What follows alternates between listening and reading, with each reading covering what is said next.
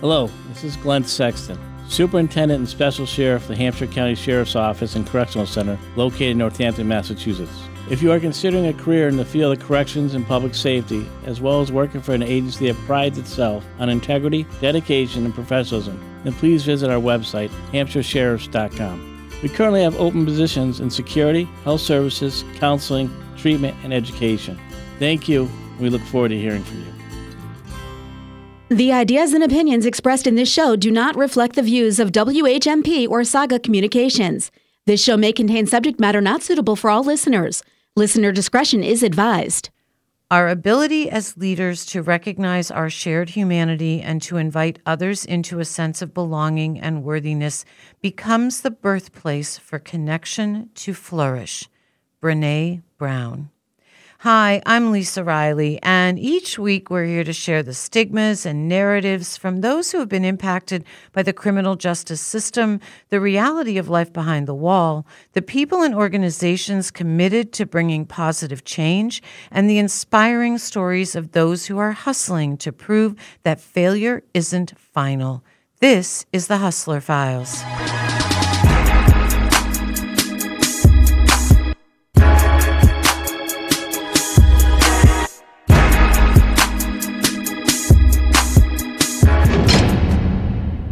Welcome, everyone, to this week's The Hustler Files. Our guest today is bookending a conversation we had a couple of shows ago when we spoke with Steph Dolan, program director of the Corporate Coalition of Chicago. And she mentioned that within their Fair Chance Hiring Initiative, there's also another initiative called the Chicago Resiliency Network, where the Fair Chance hiring piece becomes apparent with a reentry simulation program for these employers within their cohorts. And I was really interested in that because we talk a lot about reentry here on the Hustler Files and the high level of importance that is needed to help people who are formerly incarcerated get back on their feet. So today, I'm thrilled again to introduce a new friend from Chicago. His name is Marcos Gonzalez, and he is the director of the Chicago Resiliency Network. And that initiative, as with the Fair Chance Hiring Initiative, is supported by CARA Plus and the Chicagoland Workforce Funder Alliance. So, Marcos, welcome to This Week with the Hustle. Hustler Files. Great to be here with you. Thanks for having me. That was a lot to put into that one little open, but I wanted to make sure that we uh, set the table for, for our listeners and what we're going to talk about for the next 22 minutes. So, why don't you give us some background on yourself and how you got involved with the Corporate Coalition of Chicago and became the director of their Resiliency Network? Sure, yeah.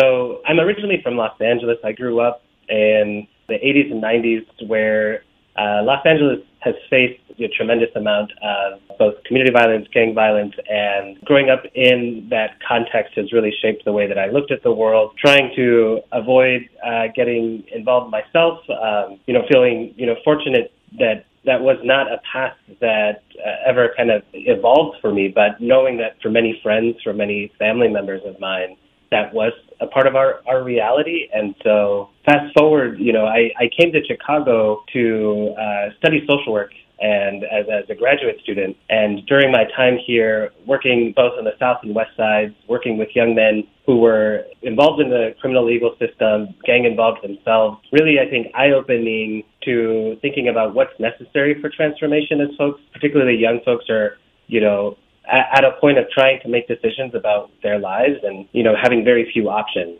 I had the privilege after I graduated to go back to Los Angeles and work at a place called Homeboy Industries, which is one of the largest gang reentry programs in the United States. And I think uh, a place where I really learned firsthand what can happen when you create a really healing centered and trauma informed environment for folks who are really seeking to transform their lives. And one of the things that I love about Homeboy is it's really transformed, I think, the way that the community looks at you know, formerly incarcerated or former gang members. And, you know, as I returned back to Chicago a few years later with the desire of bringing the lessons that I learned from Homeboy, I, I feel very fortunate to have landed with the corporate coalition whose initiatives are focused on these two primary areas of, of my background and expertise, which is creating more trauma-informed environments, which is what we do with the Chicago Resiliency Network, and with our new Fair Chance Hiring Initiative, trying to create more opportunities for anyone who might have been involved in the criminal legal system, recognizing that, you know, some folks weren't even given a first chance, let alone a second chance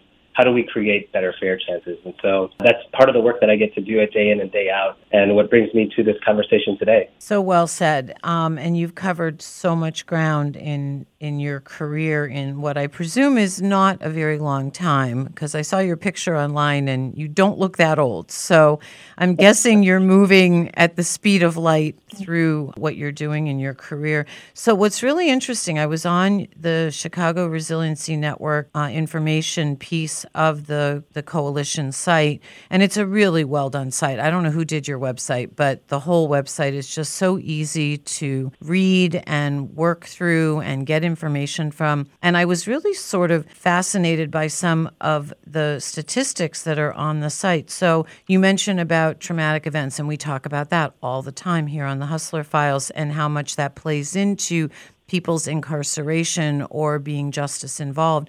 So I wasn't aware of these updated numbers. 70% of Americans have experienced a traumatic event in their lives. That is an enormous amount of humans. Right. And, you know, when you think about whether it's adverse childhood experiences, the history of generational racism, systemic racism, there's a lot of ways in which, you know, trauma might manifest in our lives. And then you have the realities of grief, car accidents, you know, you know, natural disasters, more and more, especially in light of the pandemic, what we've realized is that the way in which we show up to our workplaces, you know, we carry that with us. And the more healthier and uh, healing centered workplaces we can have, the better I think companies are going to be able to support their employees, sustain, you know, the way in which folks are able to create some economic mobility, uh, job opportunities, and wealth creation.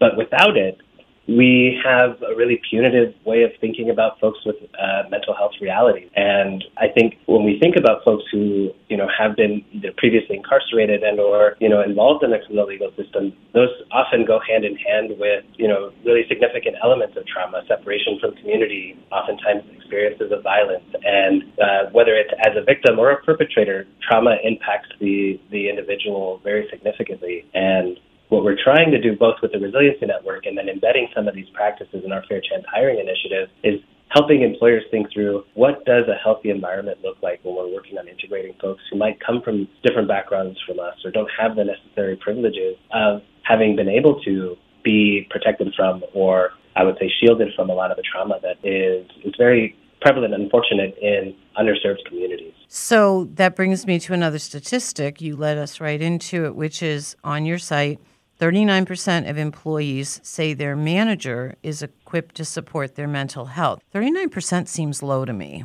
Yeah, that's, I, I would say, very accurate to, I think, a lot of folks experience. And another element of retention is that most, most folks don't leave their jobs because of the, the pay or they leave because of their manager. And if folks aren't feeling supported, and I think, you know, a lot of managers don't necessarily have the training or are well equipped. You know, I myself am a social worker trained and you know, making sure that I have a context of someone's mental health. But that's not the case for many folks. And without that, I think there can be some trepidation around how managers support, especially where there is a lot of stigma around, you know, folks not, you know, feeling their best or not being 100% in a high performing environment where you need to be showing up your best to acknowledge that I'm not, you know, feeling well or, you know, showing up. That can impact safety in a lot of contexts for folks in, you know, heavy machinery, you know, really important operations and just in the care of other folks. And so what we work on doing is, you know, really equipping managers with the tools necessary to be empowered to build more positive connections, strengthen the way in which we show up in a more regulated space. Because the reality is we can't just check all of our emotions when we show up at the door. And we want to be able to have an environment where it's okay to not be okay. But that requires a culture shift. It requires a mind shift. And part of what we did with the reentry simulation is trying to put folks in the shoes of someone who has had to walk that journey of either being released from incarceration or post sentencing when they're navigating a world in a very different environment that is not friendly to folks who have for whatever reason, you know, had to become involved with the criminal legal system. So let's transition this conversation over to the reentry piece because that was the main reason we wanted to chat with you today. But I think it's good that we've laid the groundwork with you about what this piece of our world looks like and why organizations like the Corporate Coalition of Chicago are so necessary to bringing change. So, some other statistics I found $87 billion is the amount our economy loses annually due to barriers to employment. And there right now are 10 million roles open, which is the highest number ever reported. So give us top line to start. How, and we can drill down in the second part of our conversation, how is the coalition and the combination of the resiliency network and the fair chance hiring piece coming together to engage with the local community to give training and answer questions about employing people who have been justice involved? Yeah, that I, I love that question because I think it really is a matter of building a movement for the way in which we think about Jeff Korzenik, who I believe you've had on your show, uh, wrote the book Untapped Talent, right? How do we think about the you know 10 million open roles and you know, who exists within our community to fill those roles. When one in three adults have, some, you know, criminal legal involvement, there's a huge swath uh, of folks who have not had access to opportunities. And again, why we, we say it's so important to talk about fair chance. And so with our work in the corporate community, what we say is that, you know, some of the largest corporations are some of the largest employers, they have the opportunity to have some of the biggest impacts by shifting some of their internal practices and, and policies now, we also recognize that you have to build an environment where folks are going to be able to enter into the workplace in a sustainable way. Otherwise, you're going to, you know, just recycle through folks if you don't have that supportive work environment. So our Fair Chance initiative really seeks to help companies work on the tactical, tangible practices that companies need to make because it can't just be like flipping a switch. If it were, companies would be doing that. And so, you know, part of that is ensuring that the hearts and the minds of who unfortunately might have a lot of biases for you know how the media portrays folks who you know have been involved in the criminal legal system or the way in which the news media covers city of Chicago. We have a lot to work against in really opening the minds and transforming the way that folks think of us. And there's a really powerful line of you know the founder of Homeboy Industries who says you can't demonize someone you don't know. But part of the challenge that I think we face in Chicago and in a lot of cities is the segregation, the separation from not knowing folks who have been involved in the criminal legal system. And until we know each other, can we start to transform? And I think what we try to do with the corporate coalition is be a bridge for the employers to the workforce agencies, to those who are seeking employment opportunities, and being able to say, it's going to take all of us to transform the way in which our city is going to move towards becoming more economically thriving and make sure that everyone has an equal access to the jobs. You mentioned a statement that I don't talk enough about on this show, but it is something that we should mention on a more regular basis. And that is the phrase bridging the gap. Mm. People don't realize how important that piece of leaving prison or jail and going to the next part of your life, what does that bridge look like? And it's a long bridge and it's a high bridge. And the only way I can equate a visual to it is think about those bridges that you see on videos in, you know, the Amazon or South America that are very wobbly and done kind of almost tied together, it looks like, with just rope and wood, and that's what they're made from. That's the bridge that I visualize when I think about somebody leaving prison and trying to find their way through the networks that they need to to find employment, to find housing. So, we're going to take a quick break and we're going to come back. Marcos, if you can hang out with us a little bit more, I want to drill down into the actual reentry pieces that you go through with these employers and the cohorts that you're working with. So, listeners, grab another cup of coffee. We'll be right back. You're listening to This Week with the Hustler Files. What do the Hampden County Sheriff's Office, local area police departments, and local councils on aging all have in common? They are the three partnerships that form the Hampden County Triad Program, created by Sheriff Nick Cocchi to provide local seniors in Hampden County safe, healthy, and free services. This winter, the Sheriff's Department is hosting a Sand for Seniors program to offer free buckets of sand to senior citizens as a preventative measure for use on sidewalks, driveways, and walkways. For other Triad services available, call 413 858 0060. Welcome back to this week's The Hustler Files. I'm Lisa Riley, and if you're just joining us, we're here with Marcos Gonzalez of the Corporate Coalition of Chicago, who is the director of the Chicago Resiliency Network within that coalition, and he is helping to lead the charge in the Fair Chance hiring movement and assist employers in hiring formerly incarcerated or justice involved individuals. So, Marcos, welcome back to the second segment of The Hustler Files. Yeah, it's really great to be here. Really grateful for this conversation. Yes, we are too. And what you've brought to the conversation is so eye opening, not just for me and my producer, but also we hope for our listeners as well. We learn something new every week, and I'm really enjoying the conversation.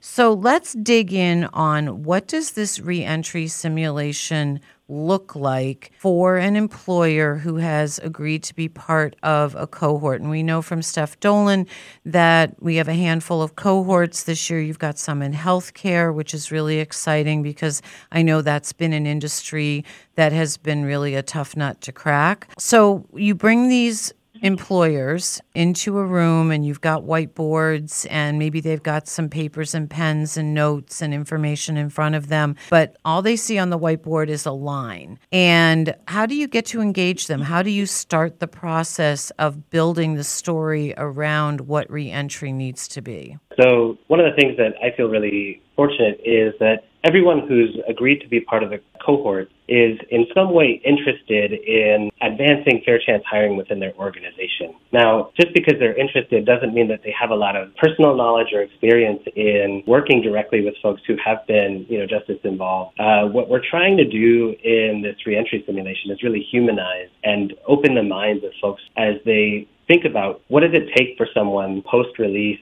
or post conviction to be able to submit their resume or get to that job interview. And as folks begin the simulation, it's about an hour long. And what we invite folks to is to really place their feet in the shoes of, of these individuals and to try and embody it. So we provide some context. We developed several different personas based on our conversations with and my past work with those who have lived experience and anonymize it in a way that you know tries to provide some general context. And if it's helpful, I can talk through one of those personas just to give you a, a sense of you know whose shoes might they be putting their feet into. Yes, let's do that. So you sent me over, I think, three different people, and they're anonymous, but some statistics on them. But I like Jackie's because I think Jackie's is a little bit more in line with, I don't like to say the norm because nobody going to jail is the norm, but maybe a little bit more in line with the background of people coming out of prison and some of the things that they're facing. So, why don't you tell us a little bit about Jackie?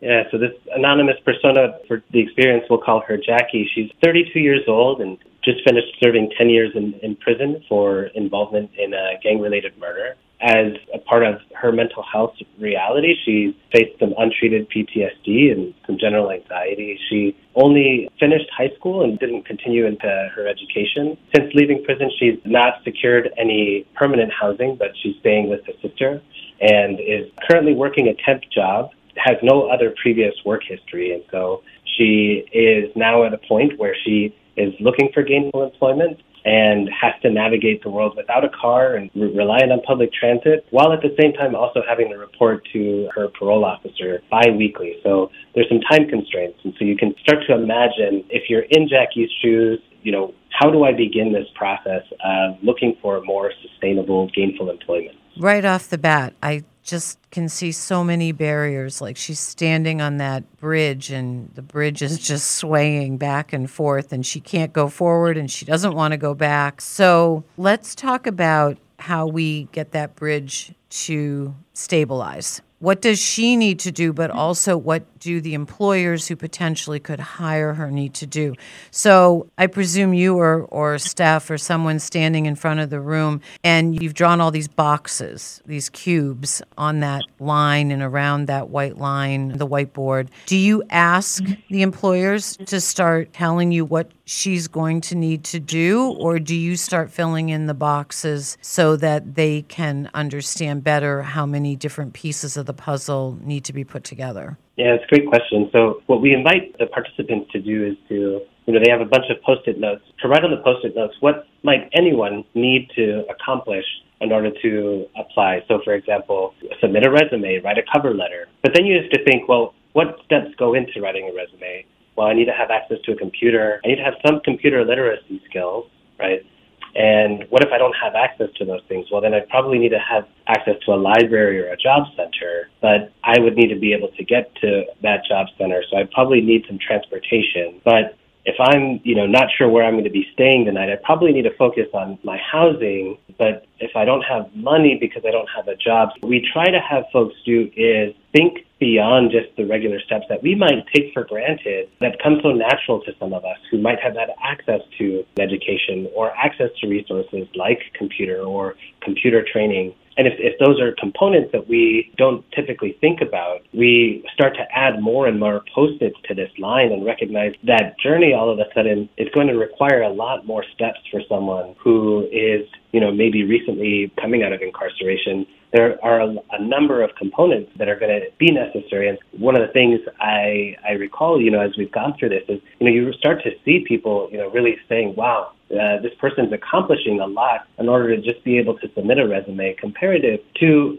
others who, for no fault of theirs, you know, have had those experiences, have the privileges, but don't have to think about all the steps because they're opportunities that we've been afforded that others haven't. I'm just looking at the grid you sent me online and some of the other the sticky notes that were put on here besides housing the basics transportation money. But even just having to figure out how to fit in like you mentioned meeting a parole officer interviewing learning to talk about your past and your history in a way that won't incapacitate you to get a job moving forward clothing. I mean, I know there's a lot of organizations now, there's Suits for Men and there's Dress for Success, and there are organizations that will supply some clothing. But again, when you think about clothing, then you have to think about how do I get to that location because those locations might there might be one location and maybe it's 30 miles away. So, how do you get there to buy an outfit or a suit or whatever you need and then you have to get to the interview. So, it, it really is an interesting exercise to see how all of this comes together and how each piece, like you mentioned, that one resume piece all of a sudden breaks down into multiple different what could be considered considered and probably are barriers. Yeah, you know, and even you know, with our formalized systems, we have automatic tracking systems that folks submit resumes and they'll kick it back out if it's not formatted properly. Or, and again, if you don't know the ways in which that needs to look, it's going to work against you. All of this happens when folks have to check a box or you know share their background, and their background is going to be another barrier. So you can start to see if I'm someone who is recognizing that I might have a felony conviction on my record, do I even want to go through this journey? And if we don't provide the supports or even just the mindfulness of what folks have to go through. And as you say, you know, we're fortunate that there are organizations, great workforce development agencies who can provide a lot of the support, but that requires making sure that there's time to go and get that support. And so another component of what we do is help our employers say, who are some of these workforce agencies who are helping these individuals make this journey? Because those are also going to be trusted sources. And how can we make sure that we are building up those relationships and ensuring that there is some trust in what the folks in the boots on the ground are doing in the community to be able to be that bridge, right? They're trying to work on strengthening that very flimsy bridge so that it can be stronger for individuals as they're coming out of incarceration. Yeah, I could have this conversation for hours, I think, Marcos. And sadly, we're going to run out of time. So I have two quick questions for you. One is what have you experienced as to these employers' reactions as you drill down during that one hour conversation and whiteboarding and post it note writing? What do you see in their physical reactions? you know, at the end of the simulation is an aha moment, you know, and that's our, always our hope that folks take away the humanizing that you see how successful someone who you know might have for whatever reason become involved in the criminal legal system by the time they submit their resume they are an accomplished individual and we really want to celebrate that. And that aha moment of saying here's someone who's through their due diligence through their internal work on really transforming their lives we want to be able to celebrate that and offer them a chance right? And so i, I think it's been eye-opening and, and helping to reshape the way in which folks might think about this untapped talent source And what I've been really grateful that many have then sought to take the this simulation back to their teams and say, we need more people to experience this. We need more of our HR team, our talent acquisition team to consider this, even senior leaders to really think about this because they're the ones that are going to be able to make the decisions on whether policies get changed, whether we're going to reimagine the way that we look at people's backgrounds. And so it's a you know drop in the pond, and we hope that the ripple effects can really help propel this fair chance movement to inspire more folks to reimagine the way that they look at people who have been involved in the criminal legal system. And my last question I ask all my guests, and I don't give you fair warning, is I believe we all have assignments of life. Sometimes we know it and sometimes we don't, and sometimes they change. But at this point in your life's journey, what do you think your assignment of life is? Yeah, I feel, I feel very fortunate to be in this moment in the city of Chicago at a time where we are reimagining and reshaping the way that we recognize our belonging to one another. And I feel like my assignment right now is to help the corporate community reimagine its relationship to those parts of our city who have been historically divested from and to be able to build up opportunities for folks who haven't always had equal access. I am excited to be able to move the needle forward. It's a very ambitious goal we have, but I believe that we can turn the Titanic because it takes one person at a time and conversations like this help us do that. Well, I have to thank you again for joining us. Lastly, Marcos, how can companies that are interested in either starting their own coalition in their own city or getting involved in the Resiliency Network in general, how do they reach out to you? Thanks for that question. You can find us on our website, which is corpcoalition.org. Please reach out to us. We'd love to get you connected, whether it's in Chicago or anywhere else in the country. That sounds amazing. I want to thank you again. You are a force for good and you are helping those on their redemptive quest through the potential employers that will take them on and give them a future. So, Marcos, thank you again. And listeners, hang tight. We'll be right back to wrap up this week with the Hustler Files. Don't touch that dial. Are you an RN, LPN, mental health clinician, or counselor with a career that you love? That's great. But you can love your career and not love where you're working. If this sounds like you, why not consider exploring a job with the Hampden County Sheriff's Office? At the Hampden County Sheriff's Office, you'll work with people who really love their careers and their jobs. You'll not only make a difference, but you'll be valued by the people you treat and your coworkers too. So say yes to exploring the healthcare jobs at the Hampden County Sheriff's Office at hcsoma.org or just Google Hampden County Sheriff today. We are back, and this week's thoughts come from Lisa Buscombe. Life gives you what you need,